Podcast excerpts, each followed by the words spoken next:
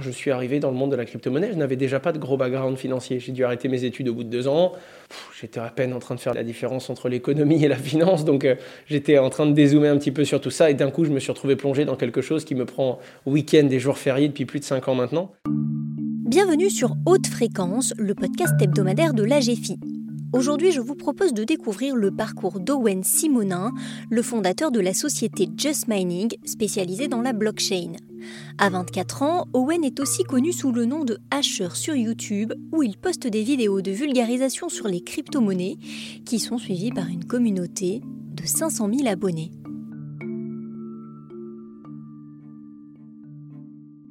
Bonjour Owen Simonin. Bonjour. Est-ce que travailler dans la finance, c'était euh, un rêve de gosse Alors, dans la finance, pas forcément. Mais euh, travailler dans le monde de l'entreprise, créer, entreprendre et essayer de partir d'un besoin, d'une idée et de créer une solution en face, c'était un, plaisir de toujours et, c'était quelque chose qui me plaisait depuis tout petit. J'aimais développer des choses, j'aimais euh, acheter, revendre, même quand j'étais très très jeune, je me souviens. Et... Quand vous aviez quel âge? Vers 7, 8 ans, je pense que je commençais déjà.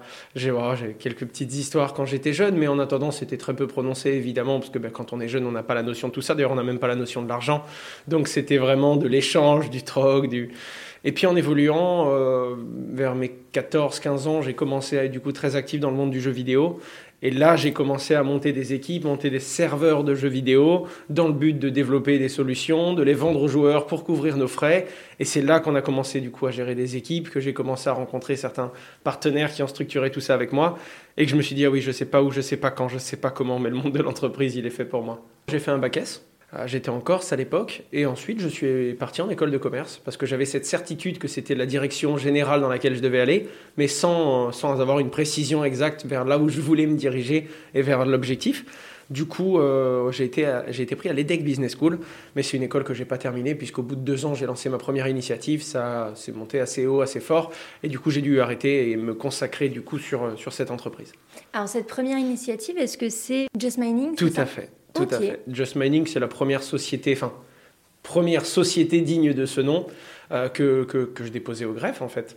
Et, euh, et du coup, ça a été le, le, coup d'envoi de, de, toutes ces initiatives qu'on a développées depuis. D'accord. Vous aviez 19 ans à cet âge-là, c'est ça? C'est ça. Alors moi, du coup, j'avais un historique dans le monde du jeu vidéo. J'avais fait pas mal de choses. J'avais créé un serveur de jeu. Enfin, j'avais, euh, j'avais bidouillé pas mal de choses dans le monde de l'informatique, des points virtuels, des pièces d'or dans les jeux. Donc j'avais un petit peu cette notion de valeur numérique en fait. Et euh, en première année d'école de commerce, je vais faire un stage chez Vivoca c'est actuellement l'une de nos sociétés, puisque je me suis associé avec mon frère. Et euh, à l'époque, il était seul euh, fondateur du coup de Vivoca, et il m'a pris en stagiaire. Et je me souviens, entre midi et deux, à un moment, il me dit, mais c'est bizarre que tu t'intéresses aux jeux vidéo, aux points, au numérique, à la valeur, et que tu n'as jamais vu ce que c'est Bitcoin, son fonctionnement, sa technique, ses valeurs. Et du coup, j'ai lu un papier sur Bitcoin ce jour-là, puis plein de papiers le jour même dans la nuit, puis là, il y a tout qui a déraillé complètement. J'avais plus envie d'aller en cours, j'avais envie d'arrêter mon stage et j'avais vraiment envie de me diriger vers le Bitcoin parce que c'était. Bah, au début, quand j'ai lu ce que c'était, je me suis dit, ok, c'est super intéressant, mais je vois pas comment ça peut marcher. En tout cas, pas avec la conception que j'avais de l'échange et de la valeur à l'époque. Je rentre chez moi, j'installe deux portefeuilles Bitcoin et je fais une transaction sans passer par aucune banque, sans passer par personne en fait. Euh, le simple réseau et la blockchain Bitcoin avait sécurisé ma transaction et là, je me suis dit, je sais pas quand, je sais pas comment, mais c'est le truc le plus fou que j'ai vu depuis que, que je suis sur Internet et que je surfe. Du coup, euh, je pense qu'il y a vraiment quelque chose à faire là-dedans. Et là, j'ai commencé à vraiment m'intéresser à la technologie et à faire des vidéos pour en parler, parce que je me sentais très seul. En fait, à l'époque, on était en 2016, personne ne s'intéressait aux crypto-monnaies, donc j'avais un petit peu envie de plus être le seul fou dans son coin. Et je me suis rendu compte qu'il y avait des petites communautés à droite à gauche de gens qui s'y intéressaient aussi, juste avant 2017, le moment où les crypto-monnaies ont explosé très fortement hein, pour la seconde fois. Est-ce que vous vous souvenez du coup de votre première vidéo? Quelle était la thématique? Et en gros, bah, peut-être par combien de personnes ça a été vu au départ? Alors c'était ridicule, on parle de 45 vues, peut-être 70 vues, donc euh, comme quoi euh, on peut partir de rien du tout pour essayer de construire quelque chose. Après ma toute première vidéo, elle n'est pas intéressante, c'était la présentation du logo. je m'en souviens encore. Mais non, très rapidement, c'était qu'est-ce que la blockchain, qu'est-ce que le Bitcoin, comment ça marche, installer son portefeuille, le sécuriser, acheter ses premiers points, enfin essayer en fait tout simplement les, les on va dire le, discours de base que j'ai eu du mal à trouver, que j'ai dû trouver presque en anglais, que j'ai dû toujours c'était de la bidouille à l'époque, il n'y avait pas grand-chose, il n'y avait pas de cadre, c'était même pas que c'était autorisé ou interdit, c'est qu'il n'y avait rien. On était sur un vrai no man's land des possibilités. Mais en attendant, le potentiel était capable, enfin, il était déjà évalué et il avait déjà été compris par une partie de la communauté. Donc on était là en mode. Euh, on avait l'impression d'avoir de l'or entre les mains et quand on l'a montré aux autres, ils nous disaient mais non ça c'est pas de l'or, ça, ça, ça, ça vaut rien. Et ça c'était frustrant jusqu'au moment où le marché a commencé à nous donner raison. Vous parlez de cette euh, solitude aussi par rapport à cette thématique que vous avez découverte. Comment vous l'avez aussi vécu cette période? Alors, la chance que j'ai eue comme ça, c'est que je l'ai assez bien vécu parce que j'étais très jeune déjà. Donc, euh, je pense qu'on est capable de se, remettre de, de, toutes ces choses et très, très motivé aussi. La particularité que c'était, c'est que j'avais, j'étais omnibilé par les crypto-monnaies et j'étais encore à l'école au début. Et dans cette première année-là, bah, c'est une école de commerce qui coûte très cher. Euh, mon père m'a rappelé très simplement qu'il y avait les petits plaisirs à côté et l'école. et à ce moment-là, j'avais la certitude que non, ça c'était beaucoup plus fort que tout. Et on est quand même dans un dialogue assez évident où mon père me dit non, tu n'arrêtes pas tout pour aller euh, miner des bitcoins dans une cave quelque part. Tu vas continuer, tu vas aller au bout de ces deux ans et demi qu'on a payé pour toi, quoi. Et il avait raison à l'époque, parce qu'avec la visibilité que j'avais, j'aurais pu faire une grosse bêtise, quoi jusqu'au moment où ça a décollé assez fort. Euh, c'était un petit peu rude au début, j'en avais un peu de mal à dormir, j'avais évidemment des problèmes scolaires. Mes parents qui étaient derrière, et j'allais dire qui n'aidaient pas, mais en fait qui étaient simplement en train d'essayer de me remettre dans le entre guillemets droit chemin et, et de me renvoyer en cours, jusqu'au moment où j'ai décidé de lancer un produit. On a fait des grosses, grosses précommandes et mes parents, devant ce proof of concept de, de, cette traction, m'ont dit Ok, bon, bah écoute, on pourra pas te baquer si tu te rates, mais si tu as conscience de ça et que tu es sûr que c'est la bonne direction, cours. et du coup, mes parents euh, sont passés du coup en mode moteur et ils se sont dit Bon, bah ça sert à rien qu'on essaye de l'en empêcher, il va y aller de toute façon. Au début, on avait que des doutes, mais maintenant, on a vu qu'il y avait une traction eh ben, quitte, à le faire, quitte à le laisser faire, autant l'encourager à fond et le pousser. Quoi. Et du coup, euh, ça s'est inversé d'un coup la tendance et on a travaillé super fort et on a réussi à livrer ses premiers clients. Quand vous dites que vous avez lancé un premier produit, du coup, est-ce que vous pouvez euh, voilà, nous expliquer en quoi ça consiste et comment du coup ensuite ça a décollé? Pour faire très simple, dans le monde des blockchains publics, il n'y a pas de tiers de confiance. Il n'y a pas de banque, d'assurance, d'État qui va venir sécuriser la monnaie, les échanges, les flux, dire qui peut avoir un compte, qui n'en a pas, etc parce que c'est décentralisé. Par contre, c'est pas parce qu'il n'y a pas une entité centralisée qu'il ne faut pas qu'il y ait des gens qui fournissent un effort pour sécuriser le réseau. Mine de rien, quand vous faites un paiement, il faut bien quelqu'un qui le débite de votre compte et qui le crédite sur le compte de l'autre. Alors c'est un petit peu plus compliqué dans le monde de la blockchain, mais en gros, ce sont des gens comme vous et moi qui vont sécuriser les transactions de personnes comme vous et moi. Avec euh, un ordinateur qu'on appelle plus communément un mineur de crypto-monnaie. En gros, pour faire très simple, l'ordinateur va confier sa puissance de calcul et va travailler toute la journée pour maintenir le réseau et permettre à des particuliers de réaliser des transactions. C'est ce qu'on appelle le minage de Bitcoin, pour plein de raisons d'ailleurs. Et à l'époque, je me dis, bon, ben, comment marche le minage? Il y avait le Bitcoin, mais il y avait aussi l'Ether, il y avait plusieurs crypto-monnaies. Et puis il y a un abonné qui me dit sur ma chaîne YouTube, ma chaîne YouTube forte de ses 400 abonnés, et, euh, et ben, je dis, ben, je vais essayer de comprendre. Alors j'achète les bons composants informatiques, j'essaye de mettre le bon logiciel, de le connecter à la blockchain qui rapporte le plus d'argent, de voir comment on peut changer cette crypto-monnaie en euros. Et à la fin, je fais une machine qui ben, coûte 2 euros d'électricité par jour, mais rapporte 4 euros par jour de crypto-monnaie. Et puis là, moi, je vais dormir la nuit, la machine, c'est terminé, elle ne s'éteindra plus jamais. Mm. Et du coup, naturellement, je parle de ça, je l'explique en vidéo, et il y a un abonné qui répond super intéressant. Un plaisir de voir que c'est rentable. Euh, moi, j'ai les moyens, mais j'ai ni le temps, ni les compétences pour monter cet ordinateur. C'est dommage qu'il n'y ait pas une entreprise qui nous fait une machine qu'on a, où on a juste à miner, en fait. J'avais mon business plan. c'était ce commentaire-là, c'était la première idée, ah et très rapidement, j'avais le bon. Ben, je, voulais faire cette fameuse cash machine à l'époque qui permettait à n'importe qui de plug and play. On connectait à Internet, à l'électricité, on appuyait sur Start et la machine vous faisait un virement à la fin du mois. Et comment vous l'avez euh, du coup monté? Vous êtes entouré? Alors la chance que j'ai eue du coup, c'est que mon frère lui était à Epitech en informatique et il avait déjà sa boîte depuis quelques années. Donc non seulement il a su comprendre la valeur qu'avait eu, moi j'ai réussi à prévendre presque 100 000 euros de machine en une semaine. Et là, mon frère m'a dit Oula, tu ne te rends même pas compte de ce que tu as fait, tu ne le comprends pas. Très très vite, euh, quand mes parents ont décidé de me laisser entreprendre, on a contacté un ami de la région qu'on avait en Moselle, parce qu'on avait vécu là-bas quand on était plus jeune. Et cet ami en question, c'était le directeur de l'incubateur de Synergie qui s'appelle Michel Onfray, et qui nous a dit non, non, non, non, toi tu vas vendre tes machines, tu as réussi à les vendre, bravo, commercial.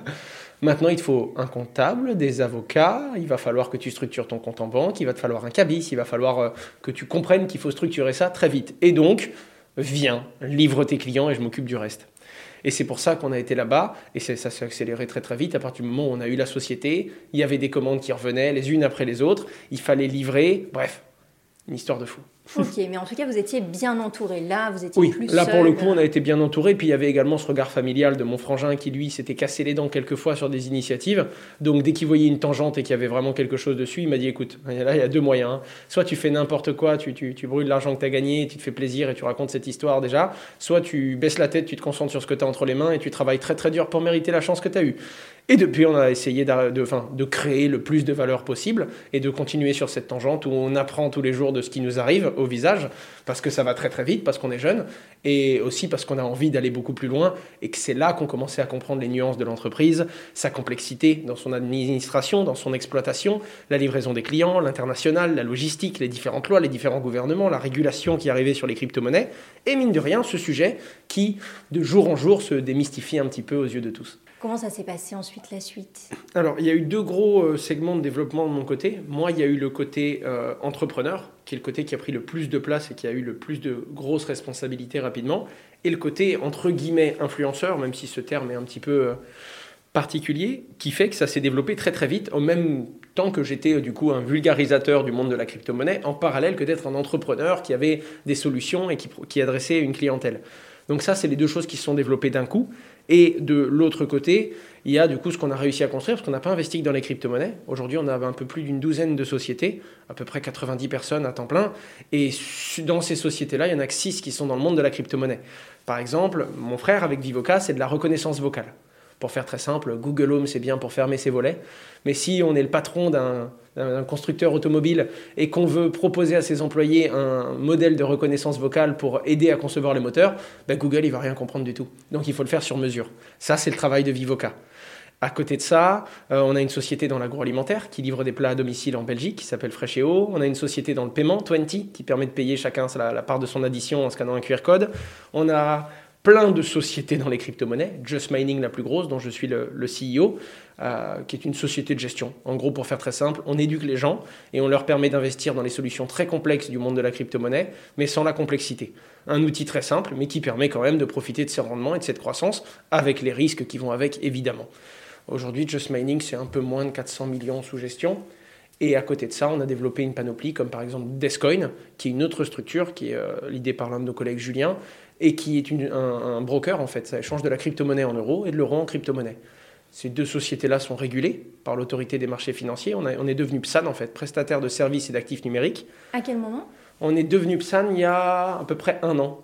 Ah oui, ok, donc euh, assez euh, vite euh, à partir du moment où ils ont lancé aussi ce processus d'agrément. Tout à fait. Bah, de toute façon, on était dans l'obligation de l'obtenir. Donc, c'était pas potentiellement est-ce qu'on va aller vers le PSAN Non, on était obligé. Et d'ailleurs, on a été les premiers à être régulés et à proposer des produits sur les masternodes, le stacking, qui sont des solutions pour sécuriser la blockchain et pour investir. Et donc, c'était assez particulier parce que d'un coup, ça allait très vite. On avait plein de sociétés. Donc, bon, soit on était minoritaire, soit on avait un homme clé devant. Mais en parallèle de ça, on commençait à toucher à tout, euh, que ce soit du coup au monde de l'agroalimentaire, au, monde du paiement, au monde de la crypto-monnaie, au monde de la reconnaissance vo vocale et de, et de l'intelligence artificielle. Et quand on était dans tout ça, en parallèle de ça, il y avait cette chaîne YouTube qui commençait à intéresser de plus en plus de monde et qui adresse aujourd'hui à peu près un demi-million de personnes sur YouTube. Et au total, sur tous les réseaux, on doit s'adresser à un million d'investisseurs français dans les crypto-monnaies. Pour revenir sur cette chaîne YouTube, au départ 40 vues, maintenant... Euh des milliers, des millions de vues. Comment on gère aussi ce type d'influence, y compris dans un milieu de crypto-monnaie qui peut beaucoup diviser? Alors ça, ça ne me gêne pas trop et je vais être franc, j'ai été légitimé par la force des choses. Ensuite, j'avais mon jeune âge, mais très rapidement, mes résultats d'entrepreneur ont gommé le manque de barbe et ont laissé place du coup simplement aux résultats qu'on avait, qu'on avait affichés. Donc ça, ça a été assez simple. Le truc qui a été dur, c'était de découvrir le côté influenceur et le côté surexposition. Parce qu'on était sous pression, on avait des responsabilités financières, on avait des moments où on a une société, on a un cash burn, on se doit de bien fonctionner sinon on ne termine pas le mois. Donc je découvre cette pression de l'entrepreneur Et en parallèle, je découvre les Oh, ce que tu as dit là, c'est faux. Il y a 22 000 personnes qui vont t'insulter sur Twitter. et là, c'est le mélange des deux. Et on a l'impression de tomber de haut, que c'est la fin du monde. Mais en réalité, c'est un cycle qui est normal. On est surexposé. Euh, naturellement, quand on a, même si on a des centaines ou des millions de vues, ben, on se concentre toujours sur les mauvais commentaires. On est très exigeant. Et puis surtout, le regard des autres, c'est quelque chose qui pèse quand on n'a pas l'habitude du coup. Et pareil, j'aimerais dire que j'ai l'habitude aujourd'hui. Mais je pensais avoir l'habitude quand j'avais 10 000 abonnés. Puis quand j'en ai eu 100 000, c'était pas la même musique. Puis quand j'en ai eu 200 000, ça n'avait rien à voir. Puis aujourd'hui, j'en ai 500 000 sur YouTube et ça n'a encore rien à voir. Et quand je parle à des copains qui ont 5, 10, 15 millions d'abonnés, ils me disent Owen, attention, tu, n'as encore rien vu. tu n'as encore rien vu de, de, ce que la masse peut faire. Et donc. Euh, d'un côté, ça me plaît parce que je suis dans un chemin d'apprentissage. Je suis dans un chemin où je suis une éponge. J'absorbe tout, j'ai envie de tout voir, tout faire, tout vivre et tout comprendre. Donc ça me permet vraiment d'apprendre et de mûrir très très vite. Je pense que les deux domaines se complètent puisque l'un m'apprend du coup à faire face et m'apprend à gérer une certaine pression, et l'autre m'apprend à être structuré, non pas que comme un communicant, mais comme quelqu'un qui va finalement construire, quelqu'un qui va être opérationnel, et quelqu'un qui va comprendre que même s'il y a un beau discours entre les deux, l'objectif c'est quand même de créer une solution qui répond aux besoins. Et quand on a ces deux choses-là, je trouve que du coup on a non seulement la capacité d'avoir une certaine vision et de se projeter, mais aussi on a les pieds sur terre parce qu'il faut manger quoi. Maintenant, il faut livrer, ça doit tourner, on a des gens, on a des équipes, ça doit bien fonctionner et donc on, on va s'armer de profils plus seniors que nous, avec plus de recul, qui vont en fait combler cette immaturité naturelle qu'on a de notre jeunesse et nous permettre de grandir encore plus et de, de mûrir ces solutions et cette structuration. Vous dirigez à peu près combien de personnes? Comment ça se passe le management euh, alors, euh, alors pour le coup, moi je gère Just Mining, donc c'est à peu près un peu plus de 35 personnes. Euh, Vivoca, c'est mon frère, donc on a quand même chacun nos équipes. On évite d'ailleurs de se mêler dans le management des autres. Et il y a par exemple Descoin qui était une petite initiative, le broker qui échange la crypto-monnaie en euros. Aujourd'hui, c'est Julien qui gère une équipe de plus d'une dizaine de personnes. Donc globalement, on a chacun notre équipe. Par contre, c'est vrai que c'est la société d'investissement majeure qui gère toutes ces structures et qui gère euh, cette flotte-là, parce que dès qu'on a un gros problème, on se réunit tous en mode bon, on regarde plus c'est quelle société, on se dit bon, c'est quoi le problème, c'est quoi la meilleure solution possible et comment on l'applique, parce que ben, la, gestion de la crise Covid, c'est la gestion du bâtiment. On n'est pas là à regarder qui est dans quelle boîte, on est là à regarder est-ce que toutes les normes sont respectées, et la médecine du travail, et comment ça fonctionne, et si d'un coup on a un contrôle, et, et on se retrouve à ben, trouver du temps, parce qu'il y a des, des, choses en plus qui sont arrivées et on doit les gérer. Quoi. Quelles sont aussi les difficultés que vous avez pu rencontrer, que vous avez pu surmonter aussi la plupart des difficultés que la plupart des gens ont eues pendant le Covid, hein, le télétravail, euh, le respect des, gestes barrières, tout plein de choses qui sont quand même pas évidents à mettre en place quand on a des gens dans un open space et qu'on a une quarantaine de personnes dans une, dans une grande salle, par exemple. Par contre, la chance qu'on a eue, c'est que, un, on a un métier qui est très numérique. Donc le télétravail fonctionne. Il faut savoir le manager. C'est dur avec des juniors, mais ça se fait. La deuxième chose, c'est que notre métier a très très fortement accéléré depuis la crise du Covid, parce que des gens, notamment dans les pays développés, ont eu peur pour la première fois. Et mine de rien, Bitcoin, euh, quand l'euro marche très bien, quand son compte en, banque marche très bien, on ne comprend pas l'intérêt d'aller vers un monde décentralisé, ou ne serait-ce que l'intérêt d'avoir un pied dans les deux, hein, parce que pour le coup, euh, la blockchain ne, veut rien tuer du tout, au contraire, elle propose juste une alternative si on, le désire. Et, pour le coup, naturellement, il y a plein de gens qui ont eu peur. Et qu'est-ce qui se passe? C'est la panique, c'est une, panique sans précédent. Et on se retrouve chez nous, on a peur et on a du temps pour se renseigner. Alors autant dire que pour le monde des crypto-monnaies, c'était parfait. quoi. C'était, euh, vous êtes invité à lire ce tutoriel. Et du coup, il y a des gens qui ont simplement fait leurs recherches et qui ont fait leurs propres conclusions et qui ont essayé. Acheter un petit peu pour essayer. Et là, en plus de ça, comme il y a eu un intérêt massif, beaucoup de gens et petits investisseurs ont gagné énormément d'argent. Et on est donc dans un monde où tout le monde en parle, tout le monde a du temps pour s'y intéresser, et là, ça commence à accélérer très fortement. Comme la plupart du numérique d'ailleurs à ce moment-là. Hein. On était chez nous, les lives commençaient à se faire, on n'était plus que sur de la vidéo, on était sur du contenu en direct.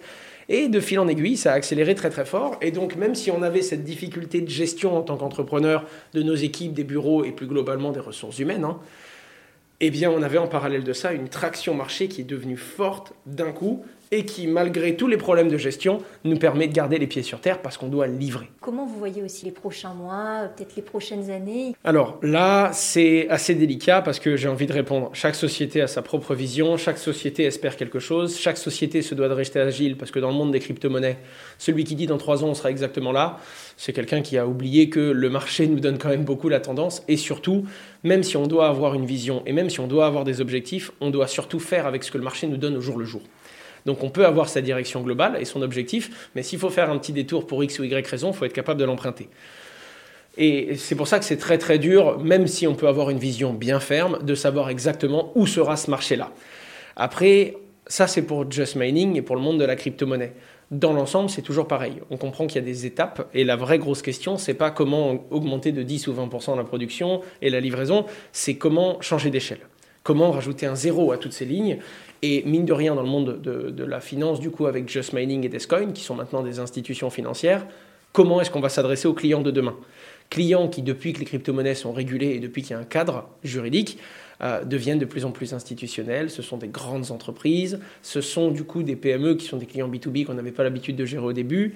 Les premiers particuliers deviennent des très grosses fortunes, des gros particuliers. Et en parallèle de ça, on commence à, s'adresser à des établissements financiers, des gestionnaires de patrimoine et des gens dont c'est le métier de faire de la gestion financière. Et donc maintenant, l'enjeu sur du moyen court terme pour Just Mining, ça va être de structurer des produits permettant de réaliser notre métier, notre cœur de compétence qui est de créer des rendements sur ces produits, mais en les proposant à des euh, structures et des nomenclatures financières un peu plus traditionnelles, comme les fonds d'investissement par exemple. Ça, c'est le gros enjeu, je pense, euh, court terme. Mais la réalité, ça reste de continuer à être agile et de proposer les solutions dont les gens ont besoin pour investir au jour le jour. Donc on doit rester très proche du marché, très proche de nos clients particuliers, parce que c'est eux qui nous donnent un petit peu le pouls et la cadence de ce marché, ainsi que les nouvelles tendances que les nouvelles tendances se dessinent en partant de la curiosité de nos clients actuels. Et quand on commence à sentir un mouvement, des questions sur une nouvelle technologie qu'on ne connaît pas, on prend les devants et on regarde si ce n'est pas la technologie de demain sur laquelle il faut investir. Vous parlez des particuliers et aussi des, gros clients là, qui commencent à permettre à votre société de se structurer.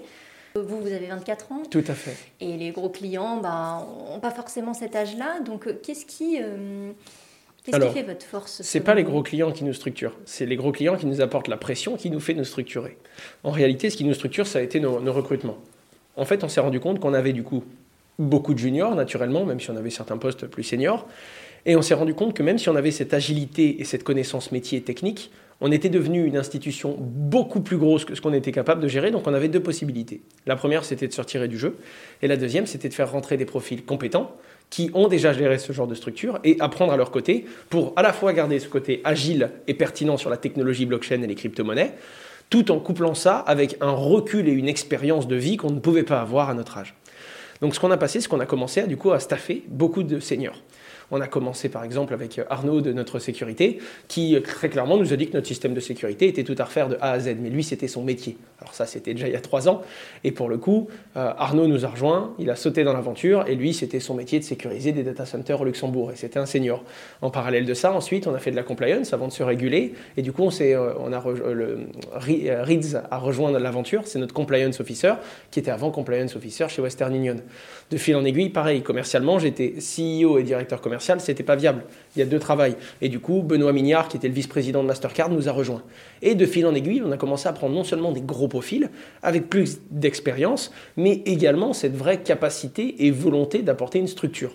Et on a commencé à staffer, prendre un directeur administratif et financier, des prestations externes d'audit, et de fil en aiguille, on s'est transformé d'une jeune start-up qui avait des ambitions dans un domaine un petit peu flou et pas régulé, en une institution financière qui est là pour adresser aujourd'hui les, les grosses institutions, les gros corporates, mais aussi les, les petits investisseurs, parce que la technologie restant la même pour tout le monde, l'objectif étant simplement de proposer des outils qui permettent à tout le monde d'y accéder simplement. Comment vous voyez du coup, vous, le monde de la finance dite traditionnelle, quand on travaille dans, dans les crypto-monnaies et les autres services hein, que vous avez évoqués? Alors, il y a beaucoup de gens qui stigmatisent la finance traditionnelle quand ils travaillent dans le monde de la crypto-monnaie.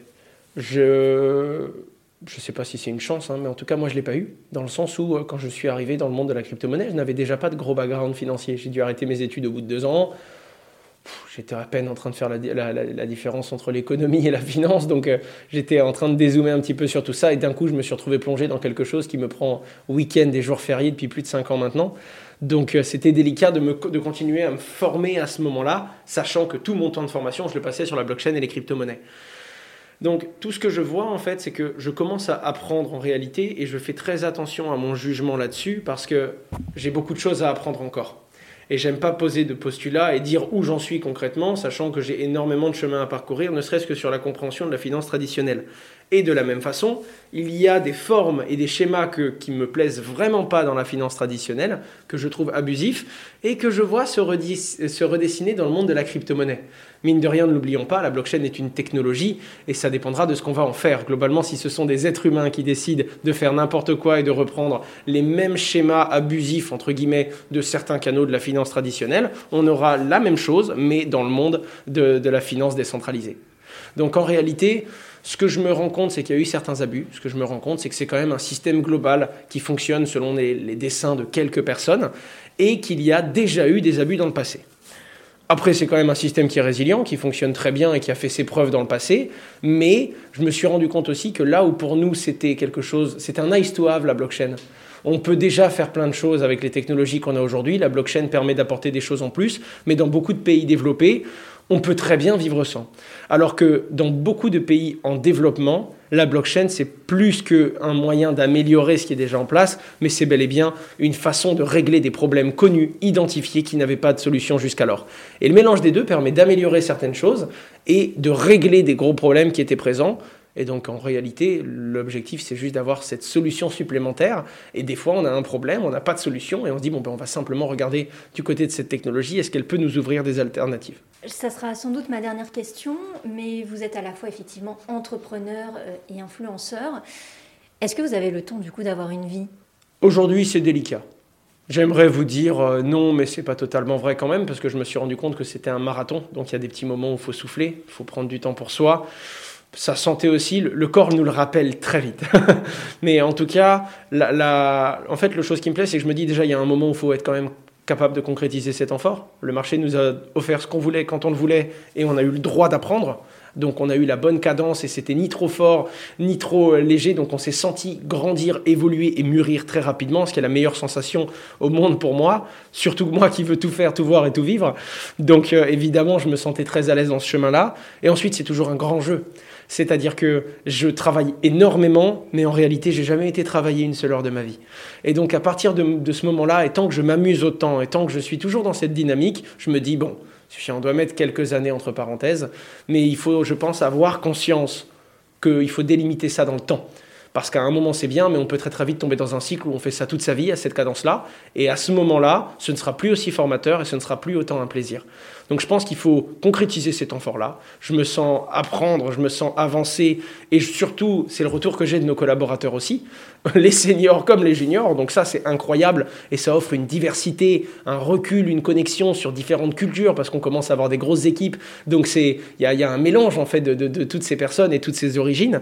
Et là, je me dis, ok, c'est très enrichissant, mais il faut être capable du coup de garder ce capteur allumé, de se dire le jour où je ne m'amuse plus, le jour où il n'y a pas ce plaisir fou que je trouve dans toutes mes actions aujourd'hui aujourd'hui, peut-être qu'il faudra être capable de le poser tout simplement, de le dire, de se donner, de dire bon bah écoute, j'ai trois ans pour clôturer ça proprement, pour passer à autre chose. Mais en tout cas, aujourd'hui, on est dans la dynamique où on a toujours attendu ce qu'on a entre les mains, donc il est temps de se concentrer, de mettre un petit peu de rigueur et d'avancer en mettant un pied devant l'autre. Voilà, c'était le dernier épisode de Haute Fréquence. Pour découvrir les anciens parcours, mais aussi un nouvel épisode chaque semaine, Haute Fréquence est disponible sur toutes les plateformes d'écoute, alors n'hésitez pas à vous abonner. À bientôt!